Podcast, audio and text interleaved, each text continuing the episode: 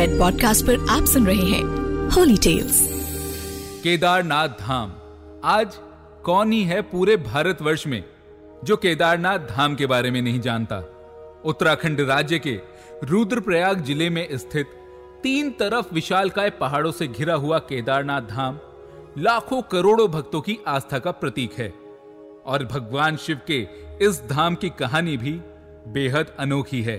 मैं हूं हिमांशु शर्मा और रेड पॉडकास्ट के होली टेल्स में आज मैं आपको सुनाऊंगा केदारनाथ धाम की कहानी। तो आइए शुरू करते हैं। महाभारत युद्ध में जीत हासिल करने के बाद पांडवों के सबसे बड़े भाई युधिष्ठिर का हस्तिनापुर के राजा के रूप में राज्याभिषेक किया गया। इसके बाद करीब 4 दशकों तक युधिष्ठिर ने हस्तिनापुर पर राज किया। इसी दौरान एक दिन पांचों पांडव भगवान श्री कृष्ण के साथ बैठकर महाभारत युद्ध की समीक्षा कर रहे थे। समीक्षा में पांडवों ने भगवान श्री कृष्ण से कहा कि हे केशव, हम सभी भाइयों पर ब्रह्म हत्या के साथ ही अपने बंधु बांधवों की हत्या का कलंक है। इस कलंक को कैसे दूर किया जाए? आप इसका कोई उपाय तो सुझाइए। तब श्री कृष्ण ने पांडवों से कहा कि यह सच है कि युद्ध में भले ही तुम्हारी जीत हुई हो, लेकिन तुम लोग अपने गुरु और बंधु बांधवों को मारने के कारण पाप के भागी बन गए हो और इन पापों के कारण मुक्ति मिलना तो असंभव है। केवल महादेव ही तुम्हें इन पापों से मुक्ति दिला सकते हैं। इसलिए तुम सभी शीघ्र से शीघ्र महादेव की शरण में जाओ। पांडवों को यह उपाय बताकर भगवान श्री कृष्ण द्वारका लौट गए।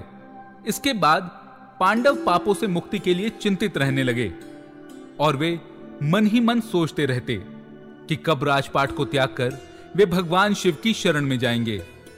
इसी बीच एक दिन पांडवों को पता चला कि वासुदेव भगवान श्री कृष्ण ने भी अपना देह त्याग दिया है और वे अपने परम धाम वापस लौट गए हैं। ये सुनकर पांडवों को भी पृथ्वी पर रहना उचित नहीं लग रहा था। गुरु, पितामह और सखा सभी तो युद्ध भूमि में कहीं पीछे छूट गए थे। माता, ज्येष्ठ, पिता और काका विदुर भी अब वृद्ध होकर वन को प्रस्थान कर चुके थे। सदा के सहायक कृष्ण भी नहीं रहे थे। ऐसे में पांडवों ने हस्तिनापुर का सिंहासन अभिमन्यु के बेटे और अपने पौत्र परीक्षित को सौंप दिया और द्रौपदी समेत राज्य को छोड़कर भगवान शिव की तलाश में निकल पड़े। हस्तिनापुर से निकलने के बाद पांचों भाई और द्रौपदी भगवान शिव के दर्शन के लिए सबसे पहले काशी पहुंचे, पर उन्हें वहां भोलेनाथ नहीं मिले।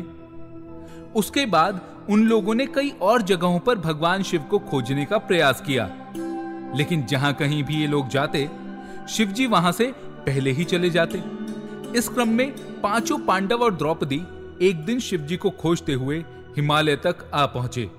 यहां पर शिवजी ने इन लोगों को जैसे ही देखा तो वे छिप गए, लेकिन युधिष्ठिर को भगवान शिव के वहीं कहीं होने का आभास हो गया। तब युधिष्ठिर ने भगवान शिव को पुकारते हुए कहा, हे प्रभु, आप कितना भी छिप जाएं, लेकिन हम आपके दर्शन करे बिना यहां से नहीं जाएंगे। मैं ये भी जानता हूं कि आप इसलिए छिप रहे हैं क्योंकि हम पापी हैं, हमने पाप किया है। युधिष्ठिर के इतना कहने के बाद पांचों पांडव आगे बढ़ने लगे। पांडव ब्रह्म और भ्रातृ हत्या के पाप से मुक्ति पाने के लिए शिवजी का आशीर्वाद पाना चाहते थे, लेकिन भगवान इन्हीं पापों के कारण उनसे रुष्ट थे। पांडवों को अपनी ओर आता देख भगवान शिव ने बैल का रूप धर लिया और वे अन्य पशुओं के झुंड में जाकर कहीं छिप गए। तब भीम ने एक विशाल रूप धारण किया और 2 पहाड़ों पर अपने पैर फैला दिए। इस दौरान बाकी सारे पशु तो भीम के पैरों के नीचे से निकल गए, लेकिन भगवान शिव ऐसा नहीं कर सकते थे, इसीलिए एक बैल पीछे छूट गया। इसके बाद भीम उस बैल की ओर झपटे, लेकिन बैल कहीं भूमि में अंतर ध्यान होने लगा। तब भीम ने बैल की पीठ के कूबड़ को, यानी उस त्रिकोणात्मक पीठ के भाग को पकड़ लिया ताकि वो बैल पृथ्वी में अंदर ना जा पाए, लेकिन देखते ही देखते उसका धड़ वहीं शिवलिंग में बदल गया और कुछ समय के बाद उस शिवलिंग से भगवान शिव प्रकट हुए। आज भी इस घटना के प्रमाण केदारनाथ में देखने को मिलते हैं, जहां शिवलिंग बैल के कूल्हे के रूप में मौजूद है। भगवान शिव को अपने सामने साक्षात देखकर पांडवों ने उन्हें प्रणाम किया और उसके बाद भगवान शिव ने पांडवों को स्वर्ग का मार्ग बताया और फिर वे अंतर ध्यान हो गए। उसके बाद पांडवों ने उस शिवलिंग की पूजा अर्चना की और आज वही शिवलिंग केदारनाथ धाम के नाम से जाना जाता है। यहाँ पांडवों को स्वर्ग जाने का रास्ता स्वयं शिवजी ने दिखाया था, इसीलिए हिंदू धर्म में केदार स्थल को मुक्ति स्थल माना जाता है। पहले अक्सर वृद्ध लोग ऐसी तीर्थ यात्राओं पर जाया करते थे और इन कठिन तीर्थ यात्राओं पर कई लोगों की मृत्यु भी हो जाती थी। इसीलिए ऐसी मान्यता है कि अगर कोई केदारनाथ के दर्शन का संकल्प लेकर निकले और किसी कारणवश उसकी मृत्यु हो जाए तो उस जीव को दोबारा जन्म नहीं लेना पड़ता। मैं हूं हिमांशु शर्मा और रेड पॉडकास्ट के होली टेल्स में आप सुन रहे थे केदारनाथ धाम की कहानी।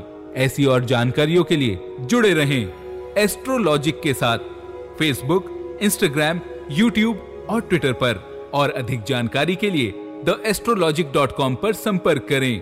धन्यवाद।